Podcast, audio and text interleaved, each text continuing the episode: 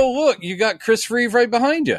Yeah, I, I'm trying to spruce up this area behind me. It's kind of hard because this wall, you can't really tell on the video, but it's curved. Oh, So- really? I tried to put him here first, and it just looked. Are like you in a was- turret? What the hell No, it's just it's just a weird old um, war era fourplex that has some weird design choice. Yeah, like uh, I will say it, it's sparse in that room. It does look like a good workroom kind of place, but I will say uh, you also look like you're in a hostage video.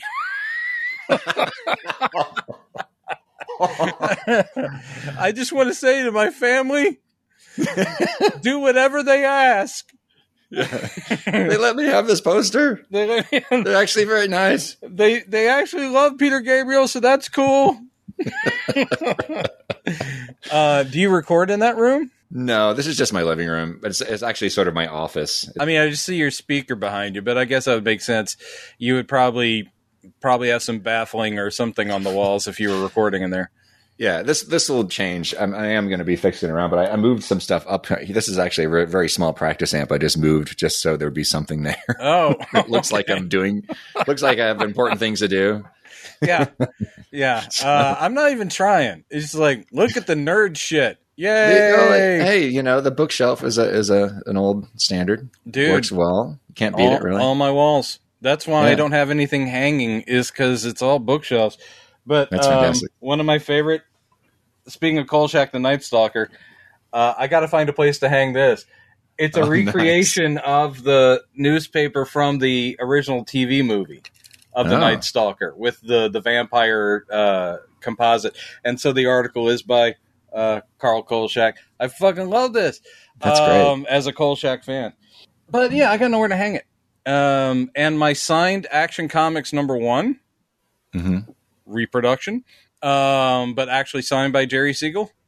It, it Wow. fell it fell behind that that uh, bookshelf there Oh, because okay. I had it sitting on top, and then I guess Oh, okay. I something jiggled it, and it's behind it. So I'm gonna have to pull everything off that, then move the bookshelf back, retrieve it. It is framed, it's framed, but yeah, that was um, an eBay find from years ago.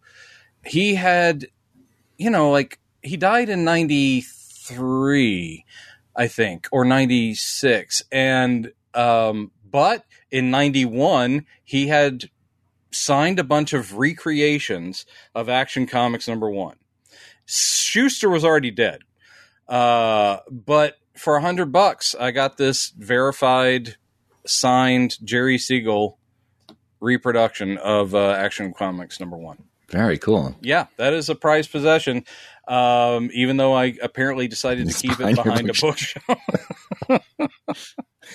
Anyway Uh, why not? so how do you want to do the the podcast i love just chatting um, but if you Yeah. just want to roll into something Yeah, I, I figure. Well, you know, just based on my experience with Slappercast, which is a podcast I've been doing with Blackguards for three years now, which Do you also Zoom- changing. do you also zoom with uh, those folks We, we, yeah, we, we, the Slappercast lately has been more of a road diary than a podcast. We, we tape it really quickly in the van using, using iPhones. it's, and it's sometimes they're only like 16 minutes i'm gonna long. have to You're check like, it out i mean i know you've been doing it for a while um, and i assumed it was all about bass playing so i was like going man i'd No. love to hear chad talk but i don't give a shit about yeah. I Sorry, didn't think man. about that. Yeah, like, I don't slap the bass. I, people come up to me sometimes at, at shows. It's most. It's like the new Freebird thing. It's like slap the bass, slap the bass. really Yeah, shut up. Is that? I mean, you mean you never do it, or it's just you prefer to not unless it really calls for it? Yeah, the, the, the you know the flea. Oh, I know what that is. Big, big, big barrel. I, I don't. I've never really Man, you're no that Les Claypool. style. No, I'm not. You know who? Uh, I mean, Patrick White. I have to admit, uh, has become uh, a pretty fucking amazing bass player. yeah, And for a while, he kept. I mean, Patrick, you know, is pretty. Uh, I'm not saying flighty, but he changes with the wind. And so for a while, he was literally, I don't think I'm ever going to play guitar again. He goes, I think I was always meant to play the bass. And I'm like, well, I mean, I want you to be happy. And he was in a lot of bands up here that Mhm. weren't with me, whatever. Um, and undeniably, and was Yeah. undeniably great at bass playing. But he kept saying like, it's just it feels better in my hands, and I think it's it's because your arthritis, man. It's because of he was so out of doing guitar stuff that getting back into guitar was like painful for him. Uh, so for him, it was much more comfortable. And yes, he liked to slap the bass. He he could do a bunch of Les Claypool, like that kind of stuff. Yeah, and that's cool. I've I've I've attempted several times. It's just not a style that I'm passionate or interested enough in. You know who didn't do a lot of bass slapping? well. Paul McCartney didn't do a Oh, lot of yeah, I know. slapping. And th- those really are the bass players I'm more influenced by. Every Um, now and then, okay. Did you watch? And uh, you have to have. But did you watch uh, McCartney three two one? Oh, with uh, Rick Rubin. Yeah, Did Yeah, you watch that? yeah, it was That pretty was cool. It was. I I love it. I mean, I love Yeah. Paul McCartney. Always will. Yeah. Um, but it was just the thing I loved about it was it was yeah Rick Rubin's the real deal, but he's still just this fanboy, and so him just giggling. Like when he's working the sliders and pulling stuff down and going like how did you come up with this? And he's like going listen to this bass. He goes you know you don't have to be doing any of that. He goes yeah well you know i always just think in terms of melody even if i'm playing the bass. I'm like that's the deal is that he is not just laying the the bottom. He's not just being the bass. He is coming up with lines. And Mhm. it's obvious when you listen to the music but when you single it out and you're just like going listen to what that man did with a bass. It's nuts.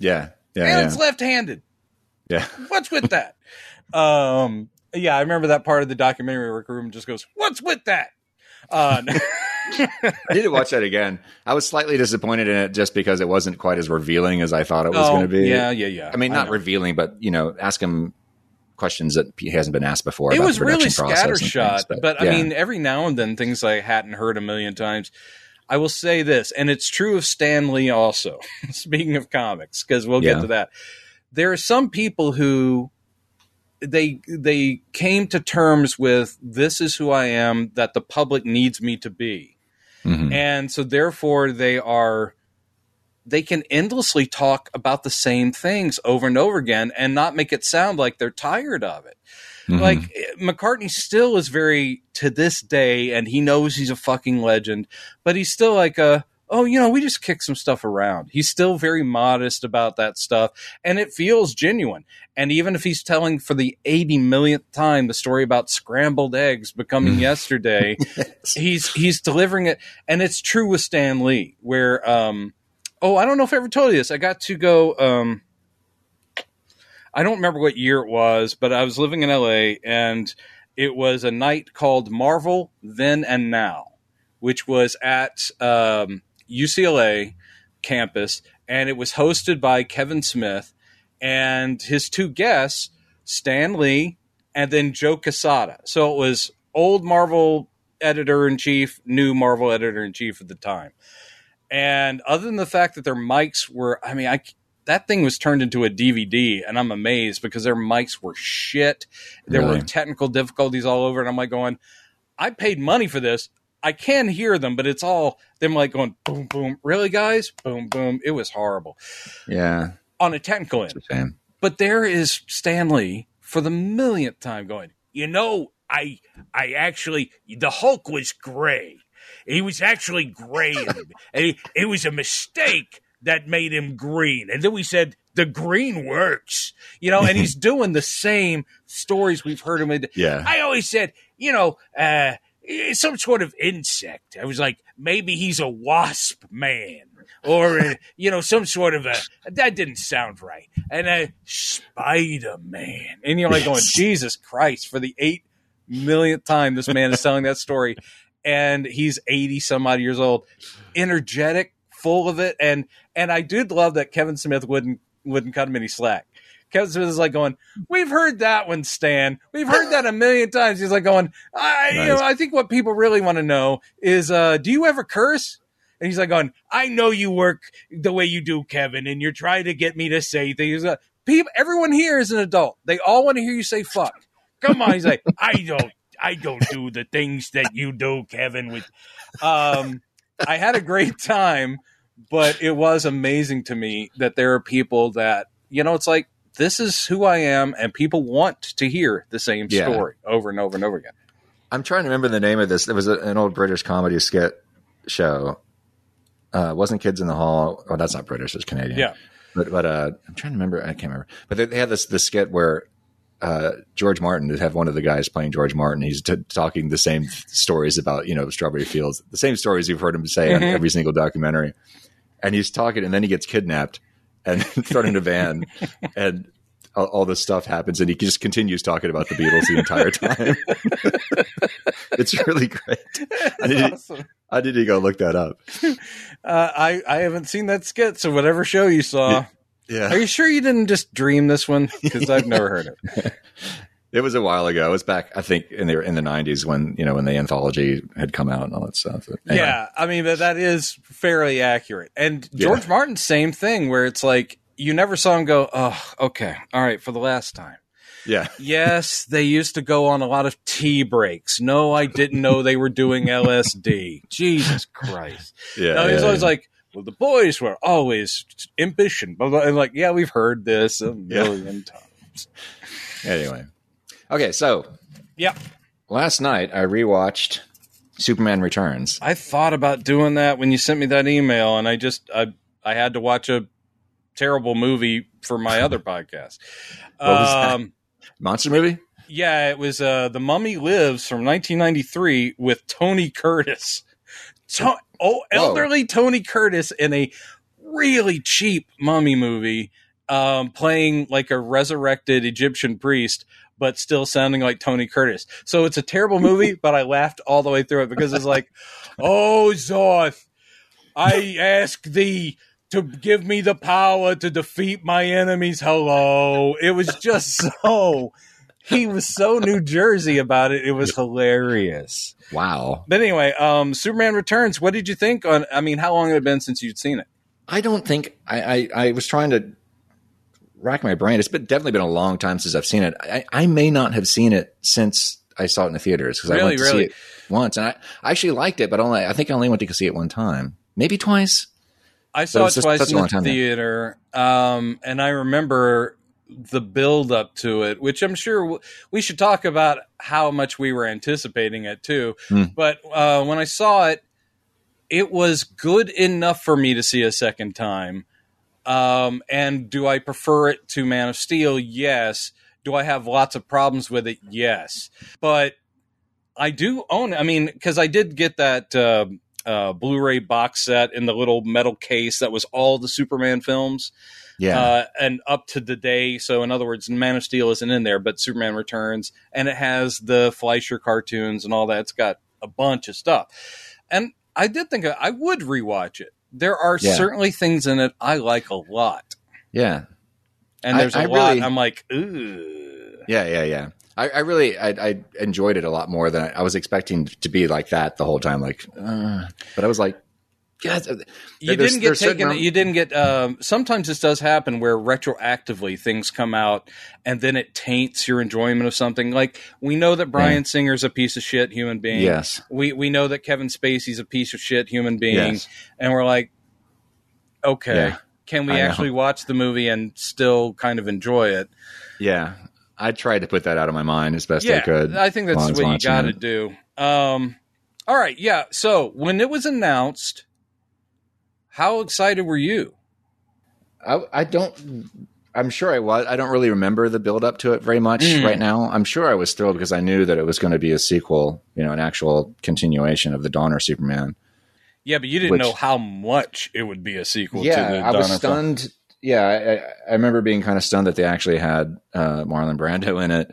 Uh, you know, using footage from that and the, the same music. You know, it has the same opening, the same titles. I'd Mhm. kind of forgotten about how hard they leaned into the sequel thing. It's like it's almost like uh, this weird. It, it straddles this weird line between straight on sequel and soft reboot in a way.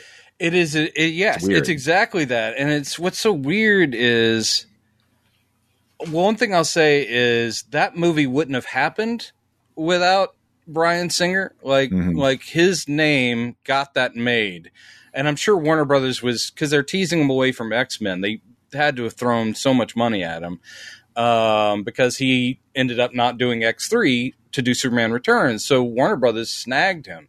Um, now that's great, but I so I can't say it's a bad thing that he directed it. But I think the worst things about Superman Returns are uh, Bryan Singer, uh, Bryan Singer, and and his slavish. And I love Superman the movie and Superman two. Mhm. Uh, his slavish attempt at doing a direct sequel to the Mhm. extent where it feels out of time. Like Yeah. it it doesn't feel like it's a 90s or 2000 Superman movie. It feels like it's 1978 again.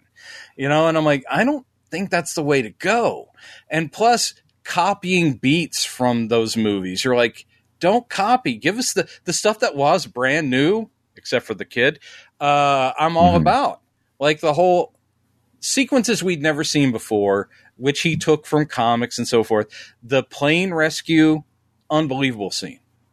yes. Unbelievable. Uh, the scene of him uh, hovering above the earth and listening to everyone's pleas for help, which of course he grabbed from uh, Paul Dini's uh, Superman Hope uh, graphic novel. Um, But still, to see it visualized on film, great. hmm hmm And I liked a Luthor who is both kind of the Gene Hackman uh, criminal genius, but also with an edge, like Vicious, a dangerous yeah. guy, hmm which is something that's missing from Hackman, other Yeah. than one of my favorite lines from the original movie. But Lex, my mom lives in Hackensack. And then he just looks at his watch and goes, Yeah.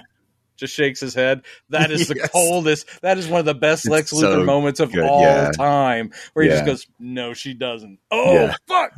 uh, anyway, so there are so many things to like in Superman Returns. Unfortunately, there's almost an equal amount of things that hinder it. Like Luthor's big plot in this new movie is the same plot, just Yeah. on a bigger Just Scale. yeah, dressed the real estate dressing. thing. Yeah. And I'm like, yeah. stop with the real estate thing. Yeah. And, that was an he doesn't have idea. Otis or Miss Tessmacher anymore, but he still has comedically yeah, crazy. The, I'm like, stop, get some that was real the weirdest. Muscle. Yeah, that was the weirdest thing to me. Is like, you know, Kitty, uh, probably, uh, what's her name? Uh, Uh, Posey, uh, Posey Parker. yeah, Posey Parker. Her character Kitty essentially Parker was Miss Tes- Parker, Parker Posey. Oops, you always Posey Parker. you always invert names, and it's like, uh, what's her name, Jones Brendan?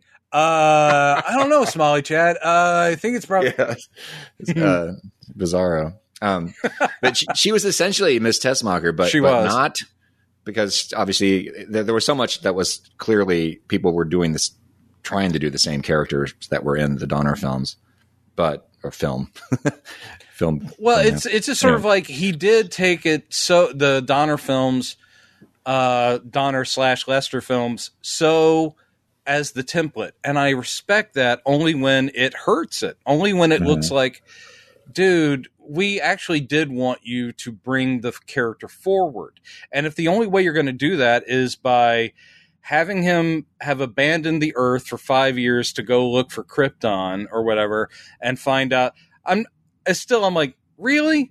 Mhm. he couldn't just assume it blew up? I mean didn't his crystalline dad ai go yeah the planet blew up. He's like Yeah. i don't believe you. I'm going to build a spaceship. I'm going to look at the dust. And then i'm Yeah. going to come back and go yeah it's really gone um so Yeah. leaving lois not knowing she was pregnant the whole thing with having the kid just like in the comics, I'm not anti Superman and Lois being parents. I'm not. It's just that, especially when you're talking in the terms of film, uh, this was a chance to kick off a really awesome new series of Superman films with a good actor. I thought Mhm. Brandon Routh did a great job. fantastic. Yeah, absolutely. I didn't like. Uh, I mean, she's an okay Kate actress. I, Yeah, yeah. There, there's so much. Yeah, Th- there's so much more to say about that. But Lois Lane, Lois Lane's supposed to be funny, and there was no comedic anything in, in Kate I mean, uh, uh, performance. not just funny. It, I mean, the thing that Margot Kidder brought to it, which I mean, Margot Kidder's career really is an odd one. R.I.P. By the way, uh, Yeah. to everyone involved. Basically, they're all dead. But Yeah. um, but the thing that is that you never for a second doubt that she's highly intelligent, but that that crack crackling dialogue, that quick-witted, that's a bit of a throwback to like the the idea of the female reporter from the 30s and 40s movies where it's like the fast patter, very quick. She she's a terrible speller, but she's a brilliant writer. Um and she's yeah, she's f- not just funny, she's fun. There's a Yeah. life there and Kate Bosworth didn't give us any of that. And again, I didn't really think Superman as uh, absentee dad was really a great take. Yeah, or, or creepy stalker boyfriend, ex Creepy stalker boyfriend, where he just that whole thing of, I mean, him. Is it kind of bittersweet that he's an isolated outsider where he hovers outside? I'm like, yeah, but he's also using his X-ray vision and super hearing to peek on their life, and I'm like, that's Yeah. gross. Yeah. I do like that they played off that um, James Marsden's character, who I can't remember his name, but her husband. I like the fact that they made him like a good guy because they could guy, have, yeah. they could have made him like, well, clearly she settled. It's like, no, Right. he is an awesome dude, which actually makes things more complicated when Yeah. Superman comes back and goes, well, I am a godlike being, but you're pretty cool. I hope you Yeah. enjoy boning my ex girlfriend and raising my son. um, I thought that dialogue was inappropriate. Uh, yeah. uh, but I mean, yeah. So there are problems I have with it, but again, like in retrospect, I so prefer it to Man of Steel because its Mhm. heart weirdly Yes. is in the right place. and that, that was something that Bryan Singer did do well, and all the Superman, all the, all the superhero movies I've seen him do. Um, you know, Yeah, he does want to put character at the uh, front and center, which is important. it says a lot about why you know the first two X Men movies were so good because Mhm. he, he he was a disciple of Richard Donner. He just loved him. Yeah. Um, so uh, as you can clearly see in Superman Returns. Yeah, I mean, he that is where I said um, I get it. However, I do think this is going way too far into slavish. Uh, yeah, for sure. and it should have been more of its own movie. yeah, That said, that. I mean, he, you know, and again, him bringing in just for the fans, he has Noel Neill and Jack Larson in it. I'm like, come on, man, that's just Easter eggs for the nerds, and I'm happy. It's like, Oh, I- yeah, there's Lois, there's uh, Jimmy Olsen from the old TV show. They're in it. Yeah, yeah, yeah. Um, yeah, and I guess I mean the the rest of the cast was was okay. Uh, I, I'd forgotten who played Jimmy in this one. I was in my head. I was getting him mixed up with the Jimmy Olsen from from Lois and Clark. I think. Oh yeah, yeah, yeah. And I was like, oh wait, Uh, oh this I'm is looking this guy. up, uh, I actually like this guy. Uh, Yeah, I like that guy too, uh, but I couldn't remember his name, so I looked it up. Uh, Yeah. Sam Huntington. Okay. He was good. I thought he was a good uh, Jimmy. yeah, yeah. Um, uh, I mean, uh, Langella as as uh, Perry White. fine Perry White. Yeah, Uh, very Um, serious. I, I mean, and actually, I kind of like that. He was. Uh, the whole thing with Donner's film is everything in Metropolis. We talked about this last time. Is a little bit stylized, uh, slightly cartoony, and that includes everyone around him. So Perry White uh, is kind of like a Kent, blah, blah, blah, blah, and all of his wacky stuff, and is like going, "I've been in the news business twenty years, man and boy," and all that stuff. And you're like, "Oh, that's Mhm. he's funny." Um, and this was basically Singer going, "It's the same atmosphere, but I'm adding a little bit of more realism to it, yeah, a little bit."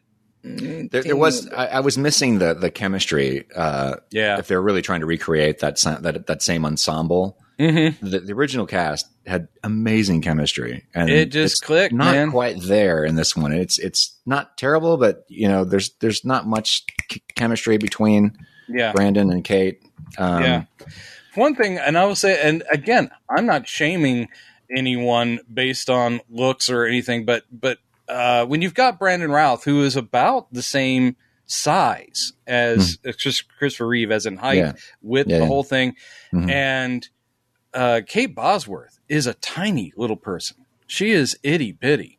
So any of their scenes where like the the the romantic oh, you're back. We're on the roof of the Daily Planet. Now we're going to do our hug and fly up into the air thing. And I'm like, look at him holding that little doll. I mean, Margot Kidder was at least, you know, a tallish lady, and she didn't seem to be just uh, swallowed up by Dwarfed. Christopher Reeves. Yeah. Yeah. Oh, Uh, I should show you this because I am a nerd. Hang on one sec. yeah. It's the uh, limited pop figurine duo of uh, of Chris Reeve and Margaret Oh. Kidder from Superman, where they're flying. Yeah, yeah. Can I had you to read my mind. I remember that being a, a common topic of discussion was that was Can you read my mind? Do you know all the shit I'm thinking of? yeah Those are the lyrics. yeah Do you know? it, all it was nice shit? to hear. I think it's in the. Uh, I- maybe it's in this. I, I dug this. This is really one of the only Superman DVDs I have. Is the the Donner? Oh cut. yeah, Donner. I think it's in. I think it's in the the commentary of this where Donner says, "Yeah, I think maybe we went a little too far with the." maybe maybe it's not in this one. Maybe it's. I guess it would be the commentary for the original film. You say, "Yeah, maybe this this might have been a little too much," but uh, oh well. I mean, I uh, every time it gets to that, talk about knowing that something has its heart in the right place. I don't Yeah. think it works. Uh, I uh, it's a lovely theme. Again, John Williams knocks all of this shit out of the park. oh god, Um, yeah, uh, so the music's beautiful, and even the lyrics aren't bad. But having a spoken word inner monologue in rhyming couplets for Lois Lane is bizarre. Uh, and they would have had her sing it if Margot Kidder could have sung. And it was turned into a top 40 hit by Melissa Manchester. So they were trying to get something on the charts. yeah. It's not enough that they wanted butts in the seats to see the movie. They wanted to sell some LPs too. What Yeah. the fuck? very Um, strange. Yeah, so I always fast forward Yeah, uh, yeah, right. because the visuals are still great. It's like if I fast forward, I'm just looking at them flying. It's gorgeous. I'm like, I the effects have dated, but that still looks great. yeah, I'm down for them flying around forever without hearing her going, Can you read my mind? Do you know all the shit I'm thinking of? Look at me trembling like a little girl. yeah. Which, by the way, I have recited the lyrics uh, on public transportation here in Portland. and uh, I get a lot of looks. Interesting. I wonder, be- maybe I should do that as a TikTok or something. This weird Yeah. old man sitting on a bus going, Can you read my mind? Do you know all the things I'm thinking of? that would that would probably be that would probably be a pretty popular one. Yeah, I think so. This And, is you know, and yeah, the reactions. kids love any reference to a 1978 movie. Anyway, um, so Superman Returns. ah, I mean, again, moments are awesome, and I will, and it they're taking advantage of, and that's smart, the advances in effects because the scene where, um, you know, Metropolis is shuddering and all that stuff, and the windows start breaking. When Mhm. Superman flies at super speed, turns around and uses his heat vision while he's flying to like vaporize the falling glass, I'm just like, dude, you get it. Yeah. Meanwhile, Yeah. in Man of Steel, oh, and we're going to get to that. Um, basically, Metropolis goes to shit. Uh, like 18 9-11s are happening, and Superman pauses to have a little c- cute chat with Lois while people are dying in rubble. Yeah. Uh, and um, I, oof, god yeah. damn. Yeah. Yeah. Yeah. Ugh. Now Yeah. I'm mad again. What did you do Yeah. to me? yeah, that, that whole sequence where he's he's rescuing your Metropolis from the fallout of the the little earthquake thing that happens, uh, I thought was fantastic. Yeah, Um, I think the only thing that Snyder finally gave us that pre including Superman Returns didn't Superman except for Superman 2, which did give us this. But generally speaking in Superman movies and it should be the case, Superman does spend a lot of time saving people and Mhm. saving things. So it's a lot of displays of him lifting things and pushing things and doing things like that. But Superman as action hero, we haven't gotten a lot of. So I loved Superman 2 back in the day because he was actually punching it out with hyper powerful Kryptonian villains. And Man of Steel, the only thing it gave us finally is I was like, man, Superman is hitting shit. He's hitting big ships. He's hitting Yeah. other Kryptonian villains. I'm like, all right, thanks, Zach. Yeah, yeah, but that, that was a, that was a, a complaint. Or I heard of Superman Returns is that he didn't he doesn't punch anybody. in, in the entire movie. I don't think Yeah. Superman has to punch stuff, but it is part of the repertoire. And the main thing is the movies keep resetting, um, essentially. So they always go back to Lex. And I fucking love Lex Luthor. Come on. But he's Mm. not a villain that you punch unless he's in his like powered exosuit or whatever, or piloting some huge mecha or something. But, uh, and they always do Kryptonian villains if he's going to. I'm like, guys, move on. Where's our Brainiac? Exactly. You know, Yeah. where's our Brainiac? Where's him against the Parasite? Uh, Yeah. Or you could pull one of the more recent folks in. Where's Mongul or or Doomsday? Even I mean, come on. Well, they did do Yeah. Doomsday. I didn't watch that movie. Can I admit that? I haven't You seen didn't watch Batman. Batman, versus- v Superman? Mm-mm. Oh, you I you, refused. you you're a he- you're my hero. well, I refused because Man of Steel hurt me, and I was like, Yeah. I was like, if the same man is making another movie with this character, it will be just as bad. But did I watch Mhm. Justice League? Yes. Did I watch both versions? I did. Did I think Snyder's cut was actually slightly better? Yes. It's still not what I want, but I did Right. recognize it was a better film sure. in Snyder's cut. It's still Yeah. just not my Justice League. Hashtag not my Justice League. yeah, yeah, yeah, yeah, yeah. so I, I don't know how they pulled off the the the uh, doomsday thing. Uh, the It whole I heard about the your your mother's name is Martha. Mm.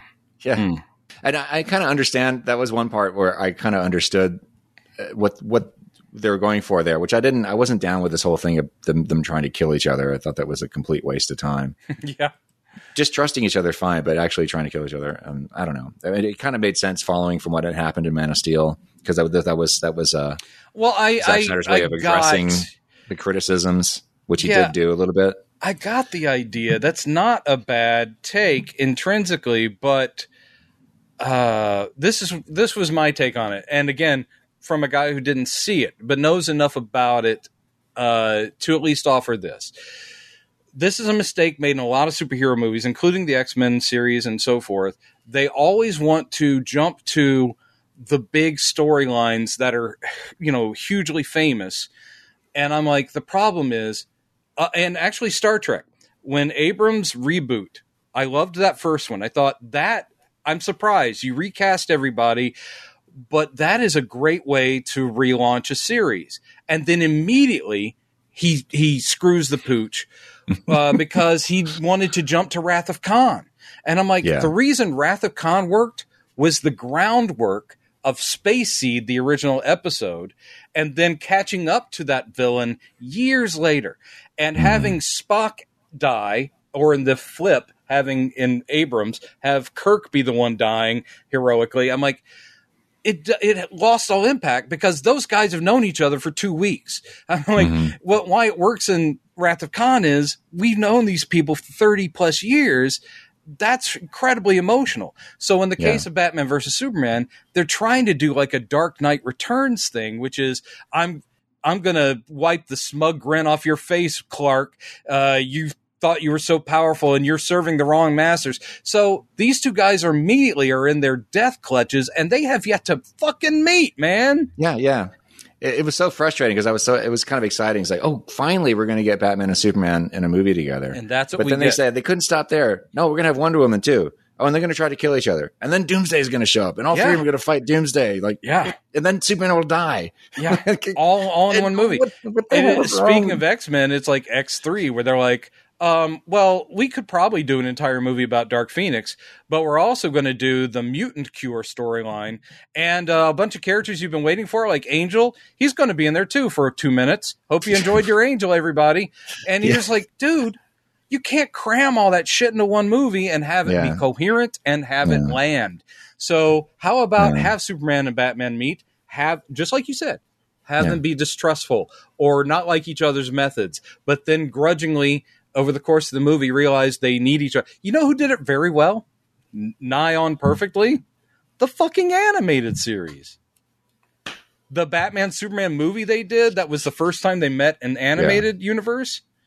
They they I need to- balanced everything. They had Lois Lane dating Bruce Wayne for a little bit, and Superman getting jealous. I mean, all that. I'm not saying exactly that's what I want, but you got Sure. Luthor and the Joker, and the whole need thing is done in 90 minutes in animated form, and it's satisfied. And I'm like, Yeah. it's because those people get the fucking characters. yeah, yeah, yeah. Oh, I'm angry. Been, I'm so angry. I've been Look thinking about that the animated stuff. I need to go and, and watch it because all the research I've been doing, like digging back into this thing, that keeps coming up.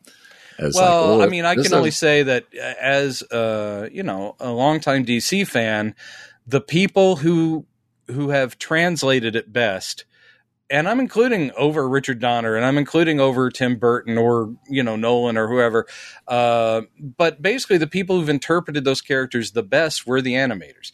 Batman the animated series, uh, Bruce Timm and Paul Dini Mhm. is the best Batman adaptation you'll ever get. And then Superman the animated series didn't last as long, and I do think people generally just love Batman more. The Batman Yeah. the animated series was perfect for that character, but the Superman animated series didn't just follow what Batman did. It was perfect for Superman. It was brightly lit. There was hope to it, a little bit of humor, and they could do much more epic things. Obviously, he's in space and he's fighting Lobo and he's doing all that kind of stuff. Uh, and you'll have a wacky episode with Mister uh, Mxyzptlk, uh, Mxyzptlk, and then you will have something that's deadly serious. The next episode with Darkseid. I'm like going, this is all I need. This is what I Yeah. want. If only there were real people doing this shit. Right. I know, but I, I was going to mention Because me dressing up in a cape in my apartment is just not doing it anymore. I'll save you, Lois. Hello. Hello, hello. hello?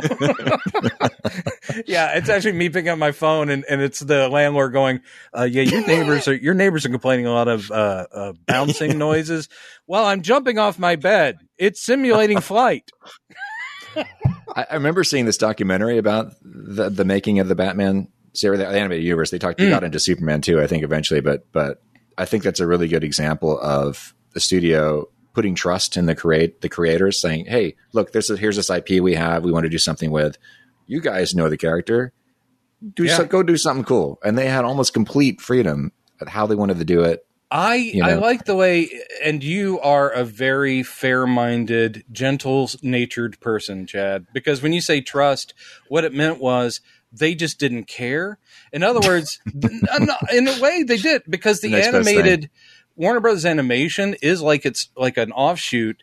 They're just like, get us some more money, please. So use Batman hmm. however you like. They just didn't watch and didn't care what they were doing as long as there was Okay. no nudity. They were just or or you know violence. They basically said, do a series that's good enough to where we can do tie-in toys for Burger King, you know, and action figures, and that was literally all they they didn't care. Yeah. Which meant you had people because Bruce Timm and Paul Dini in the animation realm are like Kevin Feige, the people who know how to do the stories, but Mhm. also are real diehards. They know the worlds they're dealing with, the characters, and they're basically like they were given the reins and no one watched over their shoulder. It was like, oh, great. And it was a success, man. I, I've got the box set of both. Uh, so good.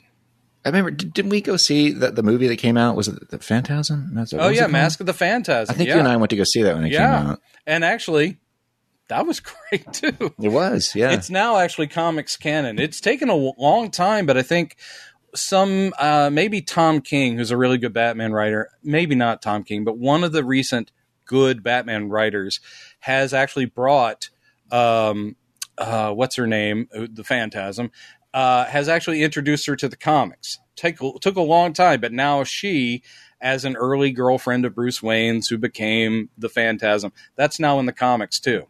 Just like Harley Quinn started in the animated series, and after years, they're like, "Oh, we should put her in the comics." Now Hmm. we should have Margot Robbie in uh, booty shorts playing her. I have problems with that character. I love that character in the animated form, um, and conceptually, I love that character. But again, it's like little girls look up to Harley Quinn now. Like she's been made Hmm. accessible, and Yeah. she's an anti-hero, so she's allowed to end up on like the kids' cartoons. And I keep thinking, she is the Joker's ex-girlfriend. She has Mhm. murdered dozens of people. But by all Mhm. means, make sure your little daughter has her on your T-shirt and she's running around. I want to be Harley Quinn for Halloween. Yeah, yeah. I want to be that. Jeffrey Dahmer for Halloween. He's adorable. Boop, boop, boop. All right, Yeah. I'm exaggerating a bit, but whatever. Darth Vader. I mean, Okay, uh, yes. Okay, okay, yes. Fine, whatever. But anyone that looks up to them as At anything least he's not than wearing hot pants. he, he is in my fan fiction. I haven't shown you those sketches, Chad. Oh man, you can go to the Spirit Halloween store and get a sexy Vader costume for this Halloween. I'm sure you can. sexy Vader. Oh, I have seen like a sexy R2D2 and sexy C3PO costume for ladies. And I'm Oh, like, God. God, that's just wrong. Ugh. Um. Anyway, so uh, getting back to, to Yes. quickly Batman v Superman and the frustrating aspects of that. There, there was one scene that was actually kind of tantalizingly, frustratingly close to what we would want. Yeah. where where Clark Kent is investigating the Batman, I think for some reason, and he's at Wayne. There's some big event at, at Wayne Manor, Mhm. or some some where they're both. You know, Bruce Wayne's there, Clark Kent is Oh, there. they they have this in the um. There's a little bit of that in the trailer, and, and they they meet at the party, and then like Yeah. Lex Luthor interrupts, and this version of Lex Luthor, man, Yeah. I'm sorry. Oh yeah, yeah, yeah, yeah. Oh, terrible, terrible. But uh, there, there's some there's some cool stuff happening that where you know Superman's like listening to conversations and you know and they're, they're kind of sneaking around and they meet each other and like oh hmm, you know like Sizing each other up, But then Yep. it just it just obviously that that was really the only part of the movie that I really liked. Um, but it was it was frustrating. Which was this kind of nicely dovetails into the next subject I wanted to talk Ooh, about, which go. was I listened to uh, was one of the uh, I forget how long ago this was one of the an episode of of the panel well panel up oh, with your friend. John Yeah. where y'all were talking about the Batman Mm-hmm. uh, the Matt Reeves film uh, Robert Pattin- Pattinson is that right Yeah. the guy who plays Surprised me with how good he was. uh, yeah, I was very pleasantly. I, you know, again, like you said on the podcast, like when you heard about it, you're like, ah, who? we don't want another another DC movie and another Batman. But uh, and I and I only knew that actor from stuff I hadn't watched, or whatever that vampire Yeah, the thing he was Twilight in. series. I was like, yeah, psh. Eh. but yeah, it was actually surprisingly refreshing and, I can and still very well nitpick done. it, which if you listen to that Sure. episode, I certainly did. Yeah, but, yeah. But you could tell that Matt Reeves also gets it. You could tell that Matt Yes. Reeves, who is an unabashed fanboy and doesn't try to hide that he steals. I mean, he, he in interviews is like going, he goes uh, very influenced by uh, Jeph Loeb and Tim Sale's Long Halloween. I also took bits from this run, and he's basically just saying like I took bits from uh, Miller's uh, Year One, and obviously the fans we uh, know the comics fans like going, oh, we know, but you did a great job of fusing it all together and giving us a Batman who. You know, I still don't like his take on Bruce Wayne as being this like antisocial, weird, twitchy guy because when you immediately go, oh yeah, he's a Batman. There's a reason Bruce Wayne pretends to be a playboy, and it's because, well, that's to divert attention. But, Sure. um, but I mean, just he's a detective in that movie. There's detecting going on. Him and Mhm. Gordon in that movie, chef's kiss. Uh, Yeah, them working yeah. as a team. That whole thing of Mhm. like, you're going to have to punch me and grab the keys to get out of here. and he's like, uh, I mean, all that stuff I was down for. I, I really, really loved the Batman. Um, yeah, yeah. Yeah. So, and y'all y'all touched on this subject, and the, the, y'all seem to be not in agreement about this. the, the, the idea of of uh, Warner Brothers or whoever the new DC division that has been they're trying to create now. I don't know. we if have no idea what it's going to it yet. be, but yeah, Um, the idea of them using the Batman as ground zero or, or the, the the foundation for a new cinematic universe. yeah, it's tricky.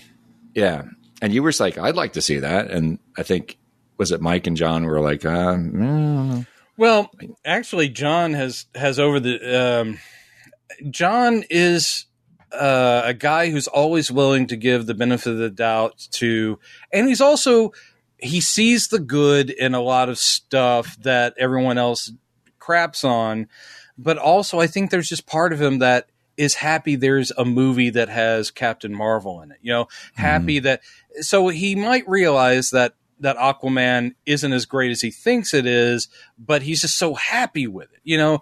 So for a long time, he kept going, no, they just need to, they're fixing it already. You know, as each movie, they're fixing the DCEU and they don't need to get rid of any of that stuff. It'll still be Henry Cavill. Let's get Ben Affleck back and all that stuff. Now he is so fed up with just how much of a shit show Warner Brothers has become and how they're handling DC that even he's like going, yeah, man, I don't know what they're doing. And I, Yeah. he's, he's like, I'm going to go see Black Adam, but I have to because it's Black Adam and you've got Dr. Fate in it. And I'm, it's like, yeah, same here. Yeah. I'll go see it. I'll probably dislike it. yeah i just yeah i just really wish they would get their shit together and here we have one of their major one of their major characters finally done Really Well. well. Yeah. and and uh and there's this topic I, I saw this on john john Campea's show they, they addressed this issue recently and they were all agree in agreement like nah they shouldn't expand this you know don't don't turn don't put any superman or flash or anything into this it's going to make it gonna gonna mess up the the tone and Tone is always think- the thing it comes to, especially because of Batman is so specific. And Yeah. I always hear, and it was the same when Nolan, when Nolan's movies were considered like, he's done it. He's cracked the Batman code. This is what people want. And then people immediately started saying, like, are you ever going to have Superman guest star in one of these? Because we understand this young Cavill guy has just been cast. And he's like, no. He goes, in, in that universe, I can't picture an alien in a red cape showing up, you know, flying into that city. And I'm like, well, that's the comics, man. You just got, you can't be afraid to say, Yeah. I'm making a comic book movie. Right, right, and that's that. That was the thing they were saying is like, yeah, I don't know. They, they were saying I, I can't picture this being like the the Snyderverse or the CW verse. So, well, it won't be. If the, if that's the whole the whole point of the you know Donner's rule of verisimilitude is like Right. you've got to kind of approach it as if what would it be they be like? I mean, in real life, what if what if somebody like Superman showed up? You know, and Well, in the case- addressed and they- that by showing the crowd like freaking out. Yes. Like like the very first reaction we have of Superman appearing is somebody reacting to his outfit. yeah. And he's, say Jim. You know, not definitely has not aged well that scene, but that that was great to have What do you people mean reacting to his outfit well? first. that scene is one of my favorite in all of cinema history. We used to talk about that, yeah. I still want to locate that actor and just do like a quick interview. so Um, you, did you ever listen to the podcast I Was There Too by Matt Gorley? No. Matt Gorley is one of the improv comedians from Super Ego, and he actually produces a lot of podcasts, but he's a very funny guy. He um, had a podcast called I Was There Too, where he would interview people who had bit parts or noticeable walk-ons in famous movies. Uh, like he interviewed like three of the people who were bus passengers in uh, Speed. You know, it's just like, and they're not big names, but he's just like, what was it like being on the set, doing this and that? And I Yeah. always wanted to write in because he's like my age, and I always wanted to send him an email. He doesn't do it anymore, but like, look up the guy from Superman the movie who says, "Say, Say, Jim, Jim." woo, that's a bad outfit." Woo! He gets two woos. Do you think that they paid him by woo? I think they Yeah. probably like they probably afterwards said, "Look, man, you were only contractor for one woo. I don't Yeah. think we can pay you for the extra woo." And he's like, "Going, you're paying me for that extra woo." I thought what what makes that scene complete is Christopher Reeve's reaction to him, just very politely. Yeah. Excuse me. Well, Doesn't ignore him. again, doesn't blow I- him off. that is oh god, Chris Reed. That's Chris Reeve, yeah. Chris Reeve got it. The Yeah. idea that Superman, no matter who he encounters, whether it's a criminal, a person who's actually getting in his way innocently, like a pedestrian, or just whoever, a child, he treats them all with dignity, decency, and he's Yes. just like, um, um, thank you very much. I, I do have somewhere else I have to be right now. Mhm, It's like, I'm very sorry, I must go. It's like, yeah. you don't mess with him. He's going to save somebody Yeah. over in, in fucking Saskatchewan right now. And then he's over to Cuba. Let the man work. But Yeah. I love that he'll take it just a couple seconds. Like, are you okay? Great. Yeah.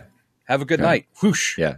Yeah. He'll even Brandon- pull a fucking cat out of a tree Yes. for a little girl who's about to get smacked. That's the scene that doesn't hold up well.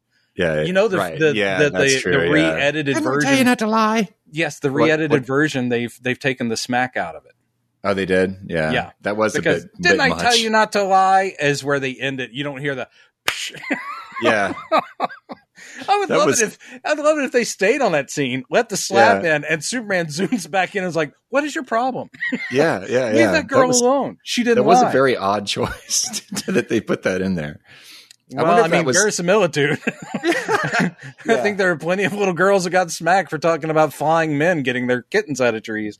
But, Uh, but not, but- not to get too far afield, but that No. that politeness that Chris Chris Reeves approached the character, I thought Brandon Routh carried that Yes. on very Yeah. well. He, he he got that part of the character so I think that well. Brandon Routh walked a very good line of he was clearly he was told probably be as much Chris Reeves as you can while still bringing your own stuff to it because he's not doing an out and out impression but he's capturing a lot of the feel when he's walking around as Clark Kent the goofy uh, body language and the, the whole thing with him eating the sandwich and he's got like the lettuce sticking out and he's like what and you're like yeah. I know it's perfect. It's just like there's a part of Superman when he's Clark that is only taking his normal things he would do and he is heightening it a little. He Mhm. does try to like I have to soften my image even to the point of looking slightly doofy. And Yeah. that's great. That it's a performance and it's not. Yeah. I still the one of the best scenes in the entire world. I'm going back to 78 again, but the whole thing of the date where he goes in and he takes the glasses off and he's going to tell her. He's, he straightens up. Yeah, Yeah, he's like Lois, I, and he changes the voice. Is like, um, there's something I've been meaning to tell you, and then he just loses the resolve. Mhm. Superman being vulnerable and going, no, no, I have to hide again, have Beautiful. to hide again. Put the yeah. glasses back. Fuck.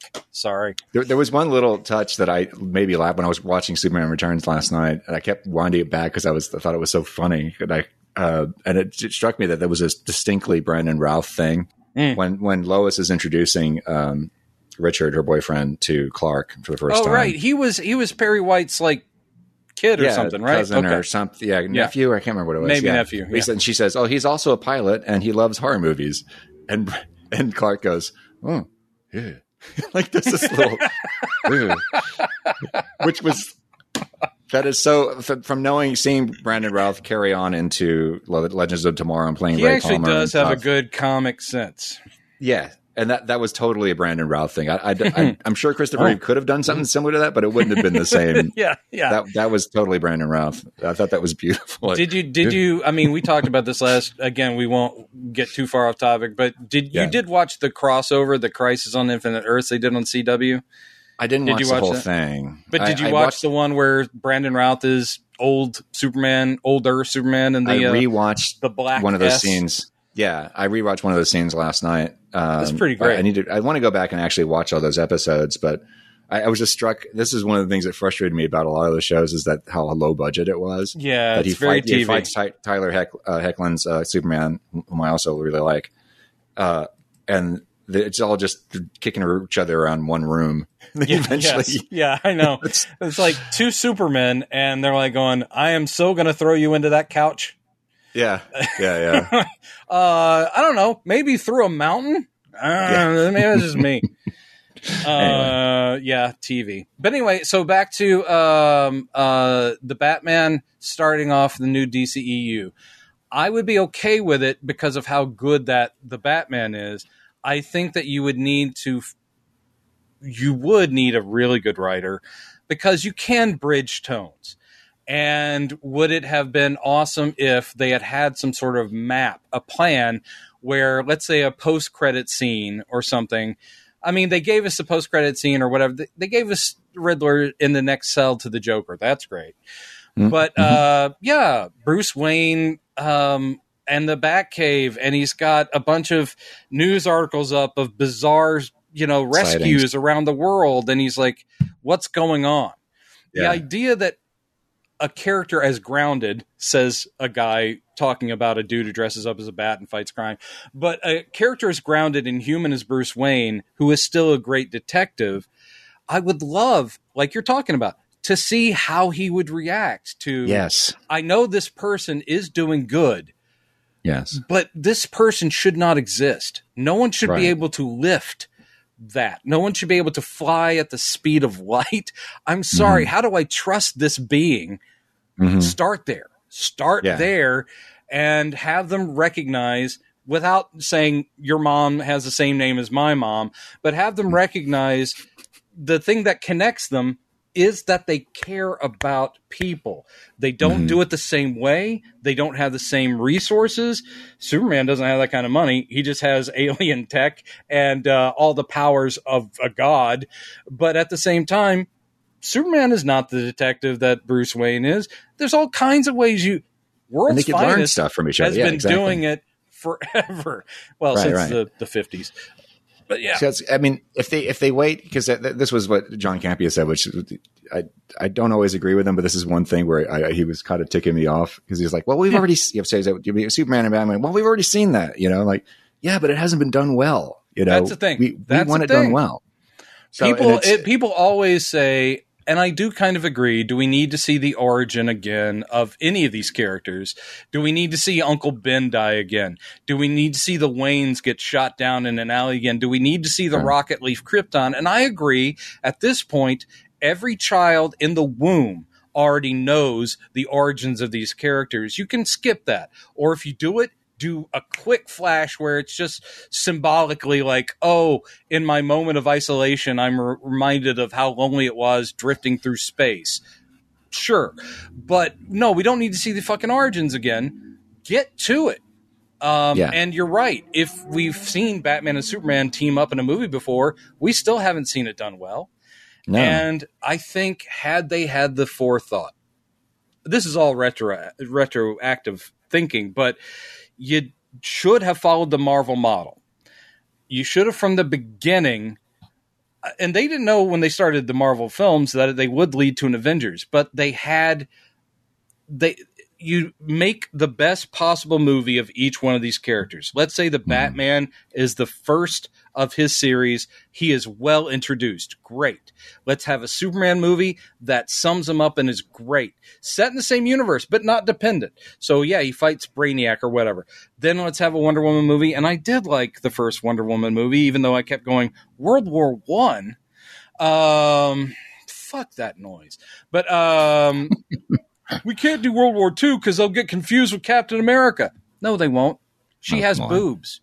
Yeah. Um, so, well, so does he, and they are very nice. But anyway, Yes. so you do single films of all your majors yeah, while seeding perhaps in in button scenes during the credits some connective tissue and it doesn't Mhm. have to be them walking up to wayne manor knocking on the door and going are you batman hello i am superman uh, but it can be them being aware of each other.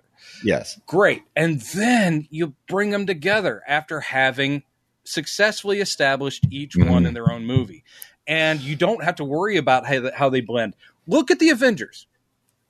The Avengers, and again, talk about a piece of crap person, Joss Whedon. Sorry, he was a, a hero of mine. Now I know he's a piece of crap person, yeah, yeah. but he did a very decent job, not as a director because his directing's pretty flat, but as a writer of. I mean, the Thor movies were very different than RDJ's Iron Man, and Captain America: The First Avenger is perfect for that character, and it doesn't fit the tones of. So the tones are all over the map. Then you Mhm. put them in the movie together, and they made it work. You know how they made it work? Yeah. Smartness, good writing. Yeah. That's all it takes.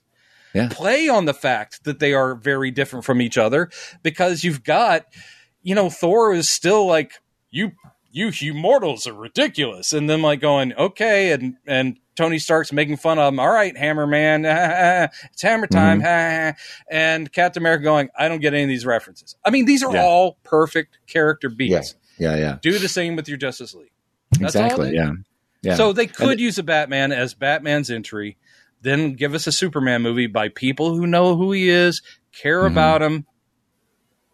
Anyway, I think they Yeah. should scrap the entire DCEU.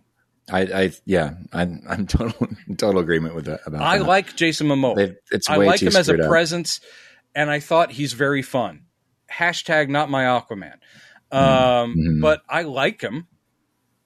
Give him other movies. I will go see Yeah. them. Um, I think they blundered on Captain Marvel, especially with the Shazam nonsense. I still got problems. with that. Uh, all of them have their problems. So how about we say good attempts, Yeah, forget about them. yeah. I think Start they have fresh. to at this point. Start Especially fresh. everything, everything has gone wrong with with you know what what uh what's his name? Uh, Snyder, no, what's No, the guy? no. name of the guy who plays who plays Batman? Um, Ben Affleck. man, Ben, yeah, Ben Affleck. You know, not wanting to do it anymore. But then Um, they they gave him crazy amounts of money, and apparently Yeah. they brought him into this Flash movie. But and that, Uh, that's the and other thing. Aquaman, and they brought him into Aquaman too, which was Yeah. supposed to not have Batman in it, and now he shows up in that, and they're like, Ben, here's a little bit more money, and he's like, you know what? I married J Lo, I'm feeling a lot better. I'm off the booze. Sure, I'll show Yeah. up. But all the stuff now with with uh, with the, the Flash movie uh, and the other name, I'm fucking spacing Miller? on again. Yeah, Ezra Miller and uh, Man, all that, crazy drama. I mean, if you're going to shelve Anyway, a multi-million dollar movie, don't make it Batgirl because why? I mean, that might be fun, and maybe they did a good job. We have no idea, but shelve the one with the dude who is clearly a danger to himself and others. yeah, And I, I don't think, I mean, I don't want anyone who worked on these things to lose money, but at the same time, it's like, who's going to go out and support an Ezra Miller Flash Yeah, movie, no matter how good yeah. the story is, no matter how excited I am to see Keaton back in the cowl for old man Batman? yeah, yeah. It's just enough. Enough is enough, and that's the thing. enough like, is enough. if they if you want it was if the problem with with expanding the you know from the Batman into other stuff is tone and and like well not okay maybe that would be good but not this Batman it's like well if not this Batman then what what what is it that we're waiting for Well, they keep, And they, you know, they do have a multiverse to lean on now. They both, Yeah. Marvel and DC, have. I mean, in the comics, they've had these things for a million years, but the movies are suddenly aware of like, holy shit, audiences will accept multiple people playing the same character without having connective tissue between the movies. Mhm. So you could have two different James Bonds and two different James Bond franchises if you want. We could have a full on. We get Jim Halpert as Mister Fantastic uh, in one Doctor Strange movie, but he might not be Mister Fantastic when we do the Fantastic Four, and people will roll with it. You want to know why? Multiverse. Yeah. Here's your eight Batmen. Hope you enjoy them. right right But I, I think that it would be a mistake to because again, Pattinson knows this character. He's done a good job. So has Reeves. Um, so you can loan that character out. That Yeah. character is seen in the daylight. I do like the whole idea at the end of the Batman. Well, he's on the bike as dawn is rising, and he and Catwoman split off their different ways. And we also saw him in broad daylight in the costume. Gotham knows he's not an urban legend anymore because he's literally helping uh, victims out of the floodwaters and all that stuff. He is as human as it gets out in daylight. And I'm like going, so tone's not really a problem, as in Gotham is not always just drenched in darkness. It's Yeah. just a city in this world that this guy dresses up in this cape and fights crime in. So in another city, it happens to be a guy who can fly.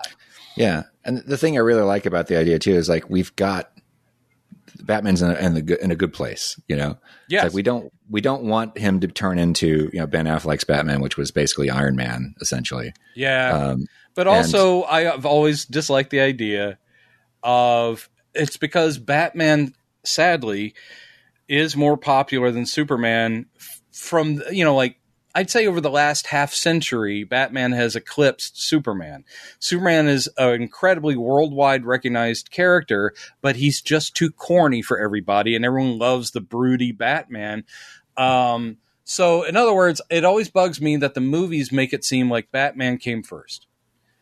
And so, with the DCEU, the idea of Bat- Ben Affleck being this veteran Batman who's been around for 20 years, Robin's already been killed. For some reason, I'm still an urban legend after 20 years. I don't know how.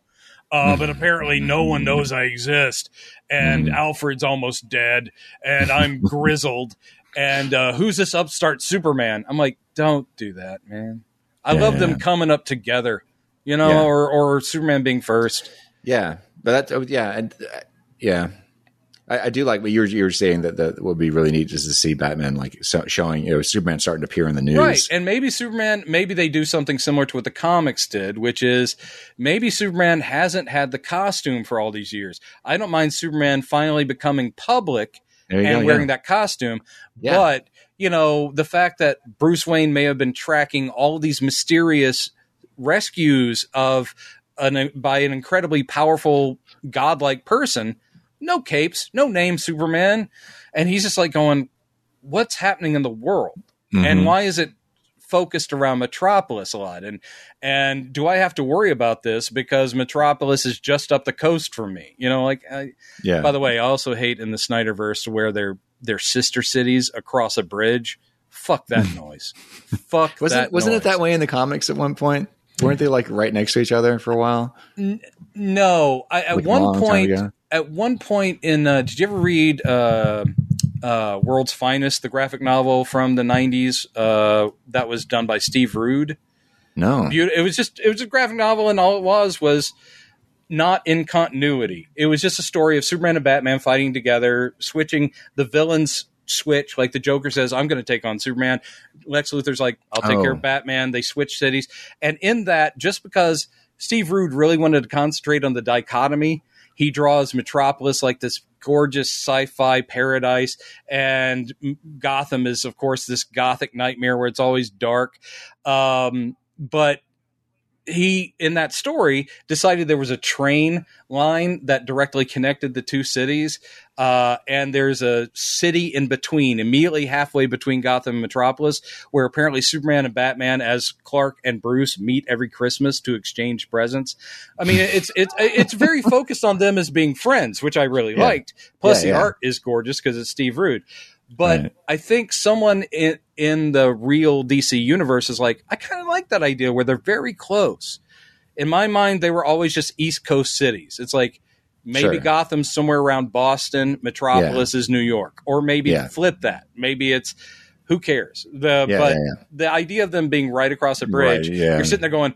Uh, then why would Gotham have ever had a crime problem? Because Superman would just be like, right it is half a second for me to go clean up the Joker and Clayface and all those motherfuckers. So, Yeah. and Batman's like, leave me something to do. Yeah. Come on, man. right. Right. Uh, So anyway, yeah, I don't, I don't like that idea of them being sister cities, but yeah, no. Yeah, I, I was I was laughing at this idea last night that this is something we would have thought of at House of Pies, but like for the for the po- a post credit scene in the Batman, but they should not do this, but it would just be hilarious as to where Let, let me be clear. They should not do this. They should not do if this. If anyone's at home listening, Yeah, do don't- please- follow this. please don't. but but like Superman, it's, it's like a post credit scene, and Batman's having his morning coffee, and so all of a sudden Superman's on the news for the first time, actually being interviewed, and he does a spit take with his coffee. to you the truth, Chad, That'd be great. I I don't believe in necessarily the the the uh, Jungian idea of a collective unconscious or a shared mind, but but it's like you reached into my soul and pulled out exactly what I want to see, and that is Bruce Wayne doing a spit take. yeah, It's like, yeah. is there something wrong with your coffee, Master Bruce? It's like, Yeah. did you see this shit? Caped Wonder Stuns City. Did you see that shit? Yeah. but it would be cool to have a scene like that. Maybe not as far as the spit take, but some, something like that would be kind of cool. Like, Well, I mean, I Essentially what you've been talking again, again, the whole idea is, and I mean, it's it's uh, it's a no brainer. And again, they do this in comics. There are plenty of talented writers in comics that should be tapped to write the screenplays, or Yeah. they can call me. I will give out my number at the end of this podcast. But anyway, so the, the whole thing is the idea of how these things don't work is the strength of it.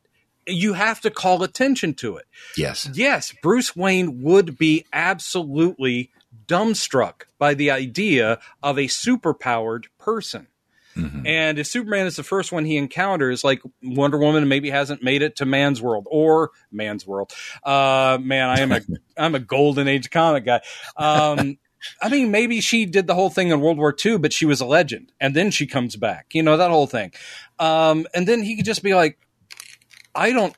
Does this mean I I should stop? I mean, uh, am I out of work? You know that kind of thing where he's like going, that guy doesn't need a plane. I have a cool bat plane. He doesn't even need that stuff. But also the paranoia that is a Batman trait of him going, I also need to know how to take him out just in case he loses control.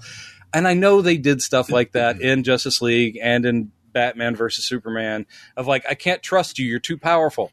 Yeah, but you, for the sake of our enjoyment as the audience, You got to get over that shit fast and have them work together. Yeah. Yeah. And exactly. maybe put some color in it and Yeah. not make everything sort of grimy, gritty, gray, blue filtered. Jesus Christ. The the Yeah. whole Snyder aesthetic. Fuck you. I know. Even I Superman Returns muted the colors. And I They was like, did, yeah. stop it. Like, What's with this maroon cape and this Yeah. because I mean Christopher Reeve, look at the dude. He's in excellent shape and he is unashamed walking around in a lycra spandex bright blue, red and yellow suit and he makes it work because for him he's playing it totally natural. hmm If he plays it natural, the audience will accept it.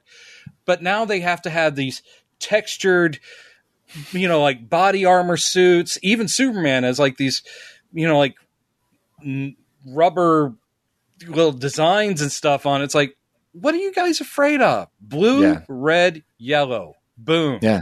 Yeah. You want to jazz it up a little? Okay.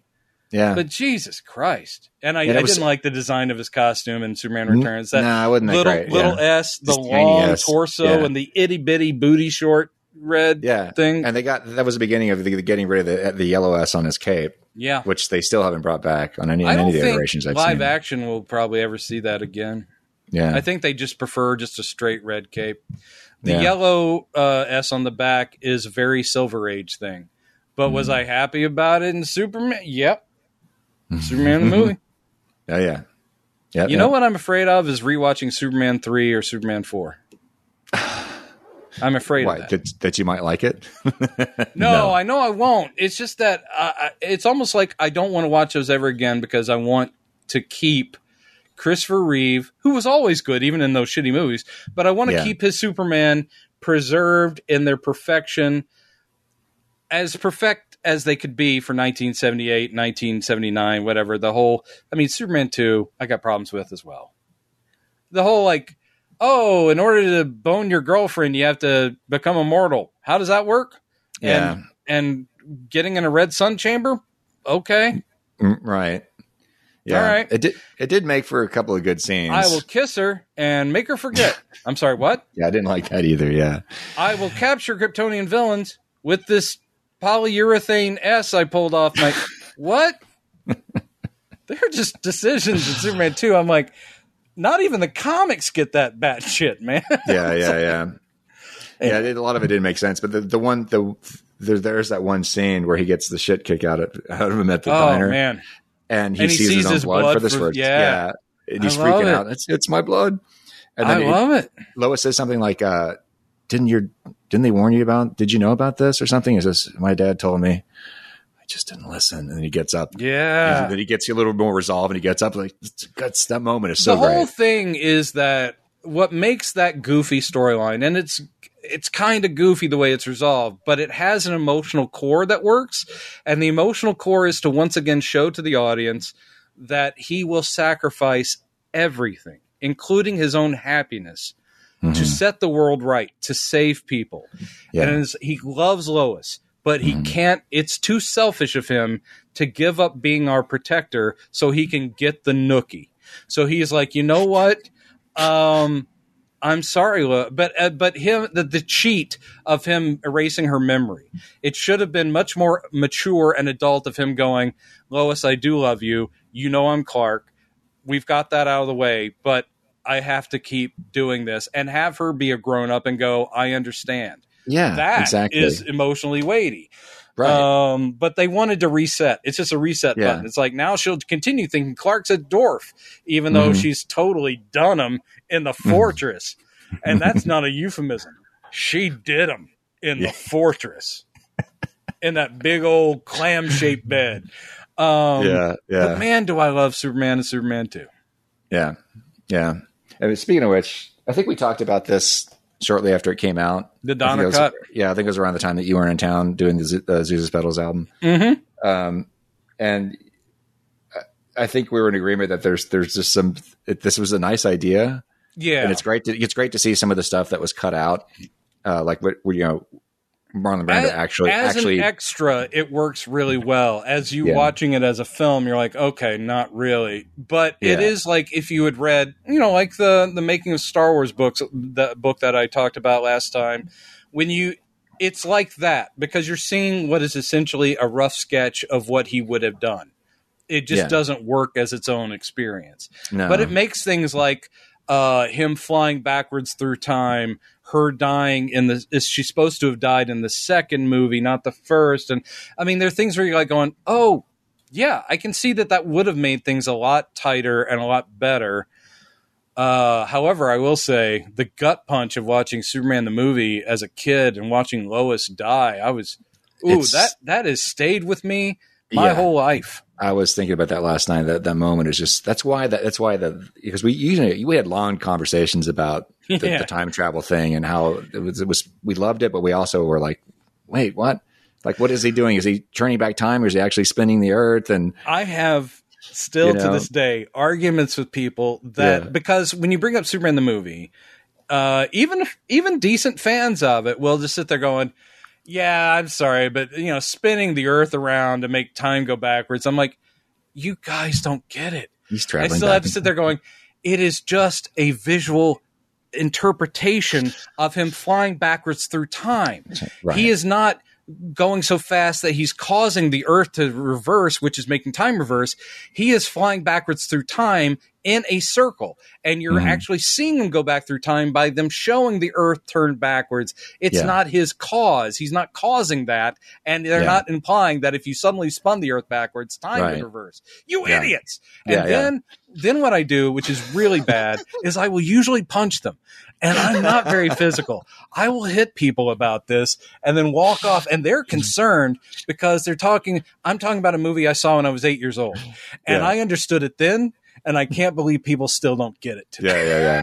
It's actually it's it is it is is it a crazy bit of what the Deus Ex Machina or Oh, yeah, that's yeah. pronounced. It, it is nuts, but it's it it's that way the weight of that moment you're talking about where he where Lois dies and and he just realizes he's completely fucked up, and he, And- yes. and he's left with no choice. He's going to break the cardinal rule that his dad told him. this like, is I this care, is why Dad, this I'm movie this. works where a lot of i mean when you don't put a lot of thought into how you're going to do it just you're, you're going after the money let's do a quick thing uh and and you're like okay i could have just done a simple comic book movie but the reason this works is because donner with the screen, screenwriters Tom, yeah. um, it they could have just had him go, "Oh, that's no, I'm going to fly back through time and fix it." But they actually have him. It is a little on the nose, but he is confronted by this will have consequences. Do you understand that you are now being selfish? You, Superman, Kal El, we raised you better than this, and there are rules to your powers, and this is something you're doing only for yourself. And him going, well, this time I am. I cannot handle this. yeah, Is like she will not die because uh, I got here too late. which was two seconds too late. Yeah, Oh, whatever it was. Yeah, it's just so great, and that, and that I just is I, of- and, and yes, and of course the emotional impact of of her rolling down the window, and to her, she's just like, "Hey, thanks, that was kind of crazy." And he and what you look kind of weird. He's like, "No, I'm just glad to see you." And it- Yeah. again, his acting, his acting, the way he's playing it, like I'm not letting on to. She'll never know. She'll never know. Mhm. And he's just like going, "I'm just glad you're alive to give me shit." Because she does. She, you could have picked me Mhm. up down there. You could you Yeah. could have done it. And she's like, Thanks a lot, Superman. And just like when we cut to Jimmy, and if he was like, yeah, Thanks Jimmy's a lot, "What the hell?" Superman. Great. What a help. It's like, well, sorry, I was a little busy. Like saving the fucking world. I'm Yeah, sorry. yeah. I love it. I love it. That little bit of dialogue between Jimmy and, and Lois after he flies off again. It's like, yeah, you know, he's he's a busy guy, you know. Man. Man, Uh, yeah, it's just so It's great. like he he he uh he cares about all of us, Jimmy. I'm like, yes, Yeah. he does. God damn Yeah. it. I, I don't know what it is in our personalities, and I would love to talk to other diehard Superman fans. I think some people are drawn to the character because of the history of it, and a lot of people are drawn to the character because of powers, that kind of thing. And I love when people dismiss, uh, especially grown up superhero comics fans, as being like, uh, you know, you're uh, emotionally immature and it's all a power fantasy. And I go, you guys don't get it. I do love reading about people with bizarre powers fighting each other, and that's fun. That's escapist stuff for me. But the reason it resonates and the reason this means something to me has nothing to do with that stuff. It isn't about the power fantasy. For me, it is almost like a diehard Christian uh, being caught up in the in the scripture, in the teachings of Jesus, because it's about the ideals behind it. And it is not about the fact he can fly, lift things, and so forth. It's about what he's choosing to do. And the idea that comforts me, and I know that uh, I know that you and I both as a lot of people, we came from homes of divorce. And I know that perhaps your home life as a kid was a little shaky. Mine was sometimes great, sometimes shaky, and then there was a divorce. But I think maybe as a kid, reading in the comics and then seeing on the big screen a character that I didn't see as a father figure, but I did see as someone, a friend, someone who is looking out for everybody, mm-hmm. who's expecting nothing in return, doesn't mm-hmm. want the parade, doesn't care about that stuff, has people that are very close to him, but even they uh, only get a fraction of what he can give because he's trying to do everything for everybody else. That's the thing. It's a it's a idealist core, not a power fantasy. Where exactly. uh, I mean, I would not build a church of Superman, but the same ideals that I, as a young Christian when I was in church, I'm like, uh, the ideas are the same. It's yeah. treating someone the way you wish to be treated, looking out yeah. for your neighbor, all of that stuff, as hokey mm-hmm. as it is, mm-hmm. That's why I love the goody good characters. And I get yeah. mocked by other comics fans because I will always say it's like Marvel, my favorite, Captain America. Uh, or in the X Men, I love Cyclops. Everyone hates Cyclops. I'm always like, I like the goody goods. I like mm-hmm. the people who are just decent and um, maybe boring to everybody, but I'm like going, I love an anti-hero and I love like dark, tortured guys. Like I will take it out on crime. I love the shadow. I love stuff like that. Uh, but I much prefer the ones who are just uh, in it to help. Yeah, and to do the right thing. Yeah, yeah. the Luke Skywalker mentality. It's like, right? Know, I don't, I don't care what all your Jedi rules are. I'm going to go save my friends. Screw yes. Guys, oh you know? man. I mean, and the, again, I'm telling you the consequences of that. He's like, yeah, I understand that my it ruins my training, Yoda. I realize that this is what you don't think I should be doing, but they're my friends and they're about to mm-hmm. die. And if I can yeah. do anything to stop that, I'm going to. Yeah. That's all I want. Yeah. A hero. It's like I can't. I'm holding out for father. a hero. Yeah like that conversation that he has with with with uh, Obi Wan and Return of the Jedi. Like, but I can't kill my own father, and and Obi Wan kind of goes, well, he kind of does his latest guilt chip on him. I guess we're screwed then. Uh, it's listen, a shame. I, uh, if I show you some footage from the prequels, you'll want to. right. I have two yeah. words for you: Hayden and Christensen. I'm going to show you a line of dialogue that your dad said to your mom that's going to make you throw up. It has to do with sand. right. right. right. But I, anyway, that's, uh, that's that's that is one of the reasons why I like. Uh, there's a lot of problems with the Superman and Lois show that's out now. Yeah, but that iteration of Superman that Tyler Hoechlin's doing, yeah, great. He gets that perfectly. I it's, do it's, feel weirdly like that was a dictate of that show that they they realized uh, that they didn't have to follow the imprint that the movies were, and certainly there's for every Snyder defender and fanboy, there's plenty of people going, "That's just not my version of the character. That's not." Uh, that's not who I like. And they're like, you know what? Let's give them something. And yes, I think again, heart's in the right place um, and the relationship is good. He is a good actor, being a decent father and hero. It is pretty much all you want, except for I sit there going, ah, yeah, TV. yeah. Though yeah. I will say, every now and then I've watched some episodes where I'm like, well, they spent some money on that. They Look did, at them. Yeah, it's, it, they had that fight scene uh, in that very first episode, or maybe second episode, where they're falling through the upper atmosphere, having a fight. And I was like, not bad TV it is way better production quality than uh, almost any of the CW shows. yeah, per, yeah. before it. Yeah. Um, so Yeah, that that, that I like that. I Now just it's wish no they'd get better uh, Lois and writers for the Clark. Uh, it's no Lois and Clark: The New Adventures of Superman. That was pretty awesome. Um, any uh, Superman iteration where he ends up fighting Drew Carey, uh, you know, that's. I don't remember much about that show. I remember living at Dwight's. Uh, why do I say living at Dwight's? It was our apartment. Is His name was on the lease. But uh, I remember watching the the premiere, the two hour TV movie premiere, and I was like, "Oh yes, here we go, a new Superman for a new age." Oh yeah, I was And excited at about it least too. that first episode, I remember going, "Uh, maybe." and then by second episode, I was like, "Going, oh no, yeah, no, this isn't for me." Uh, so is there anything else for us to say other than the fact that DC needs to call us soon and uh, Yeah. we'll get it all worked out? yeah. Actually, it would be Warner Brothers, not DC. So uh, I also want to ask you: Have you read Superman seventy eight? No, is that a graphic novel? Yes. Let me show you real quick. I'll be right back. All right. So, DC did a whole series of graphic novels called Batman 66, which were basically as if they were continuing the 1960s Batman show. So, it's drawn like the people then. Uh, it's done in the style, so they're not trying to adultify it. And it's just like if they had had a better budget and if they started including characters that didn't exist back then, but it's like a 60s version of Harley Quinn or a 1960s version of whoever. Because they never had poison ivy on the 66 show like a actual actress but Right. they do it for the graphic novel. A lot of fun. It was a huge success.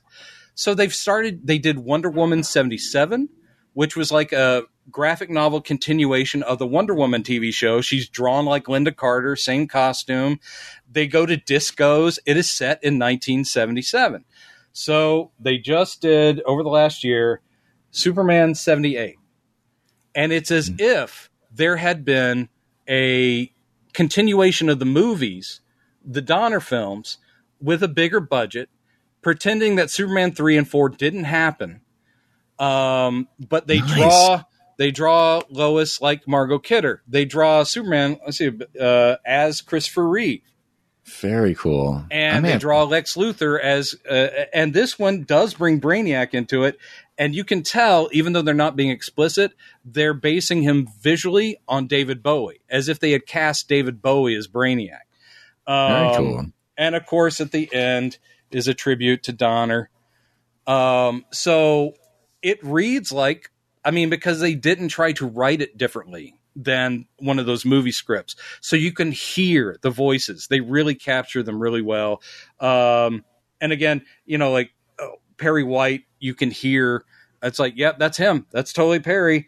Uh, I mean, come on. That's great. Come on. Who who draws it? Anybody- Um, this is uh, Wilfredo Torres, who's very, very good, and he gets it because oh yeah, they're on Krypton.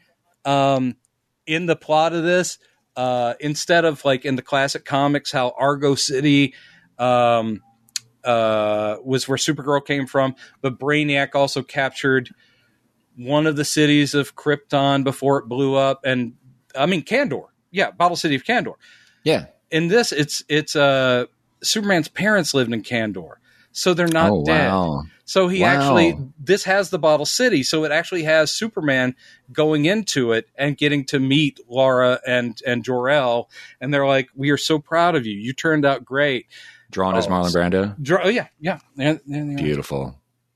oh Kal-El, my son they even write him with a lisp no it's a joke um anyway highly recommended i think I'm going to go see if I can find that today. If I can. And they just put out Batman 89, which is based on the script that wasn't done uh, because Schumacher took over. But it was it's written by Sam Hamm, the guy who wrote the scripts to the first two Batman movies for Oh. Tim Burton. wow. So he's still alive, and they said, "Do you want to turn that script that never got filmed into a graphic novel?" He's like, "Fuck yeah!" And so they draw it like like it has Two Face becoming the character, the villain, and it's Billy Dee Williams. How Billy Dee Williams would have looked as Two Face because they Yeah. set him up as Harvey Dent. They introduced Robin, who was supposed to be Marlon Wayans back in the day. So they introduced the Robin character that we would have gotten. they draw uh, Barbara Gordon, who wasn't in any of the two movies, but she was going to be introduced. They draw her as uh, as like young um, Winona Ryder. I was like, God, good choice. She would have been awesome. So it is just like continuing as if like if that was your idea of awesome Batman, here we pick up all the threads.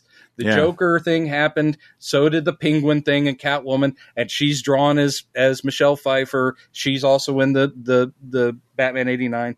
They're fun for any fan that's kind of like uh, I don't want to get caught up in the new continuity of the comics. It's too much to get into, but you want to scratch that sweet spot of like, yeah, this would have been like if that movie had happened and it didn't. Yeah. Very cool. That's Brendan's recommendation corner. Well, thank you. I am You're going to. I'm going to go see if I can find that at Nan's, which is comic shop Nans, here is in it Houston. still around? I think it is. Yeah, it's been a while since I've been over there, but I'm pretty sure it's still there. I remember Phoenix Comics. Uh, I'm sure that's gone. Was that the one on Shepherd? Yes. uh, by Star Pizza? Yes. Yeah, I think that's gone. Yeah, Hmm. that's where I remember you and you and me and Willie Golden going to, to buy Death of Superman the day it came out. Well, we tried. Do We you remember to. that? Do you What remember happened? how far we had to go? no, I'd forg- I've forgotten this. It it became a whole search because they were sold out everywhere.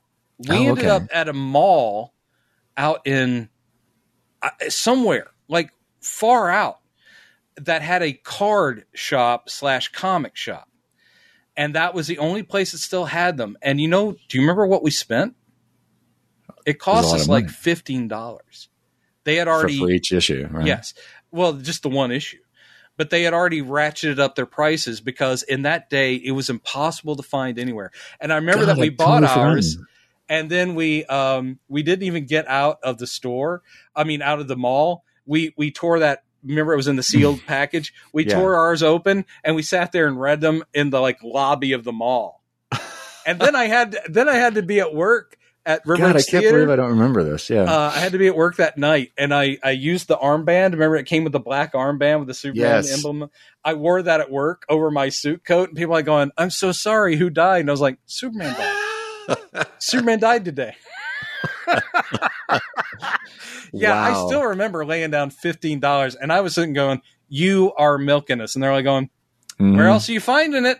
And it was Yeah. true because we tried like three or four shops before. I don't even remember who came up like, I think there's a comic shop at this mall, like Greenbrier Mall or some kind of shit. I don't remember. Yeah. Um, and we drove out, Crazy. and then we're like, "Do you have any?" And, then- and yeah, and there's a line of people, and we got a few left. Fifteen bucks, like fuck Yeah. you. Yeah. By the I way, think- now it's worth nothing. Yeah, I know. I, I, during think, I the think we all collector bought boom. at least. I think we bought two copies. I think so. I think we I think did. I actually still have an unopened one in my collection, Ooh. just stashed in my closet. I don't have my original anymore, but I've, I've had so many opportunities. I've come across multiples, uh, and I think at one point I had the big poster that came with it, which is the funeral procession. I think I had that framed at one point, and that's the whole thing of you know you've got all the superhero DC superheroes with the coffin and they're walking along with it. Hmm. Still gets me, man. I'm okay. Yeah. I'm all right. Thanks, Chad. Good talk. Right. Good talk. let's let's let's wrap this up. Yeah. I think that that was a good one.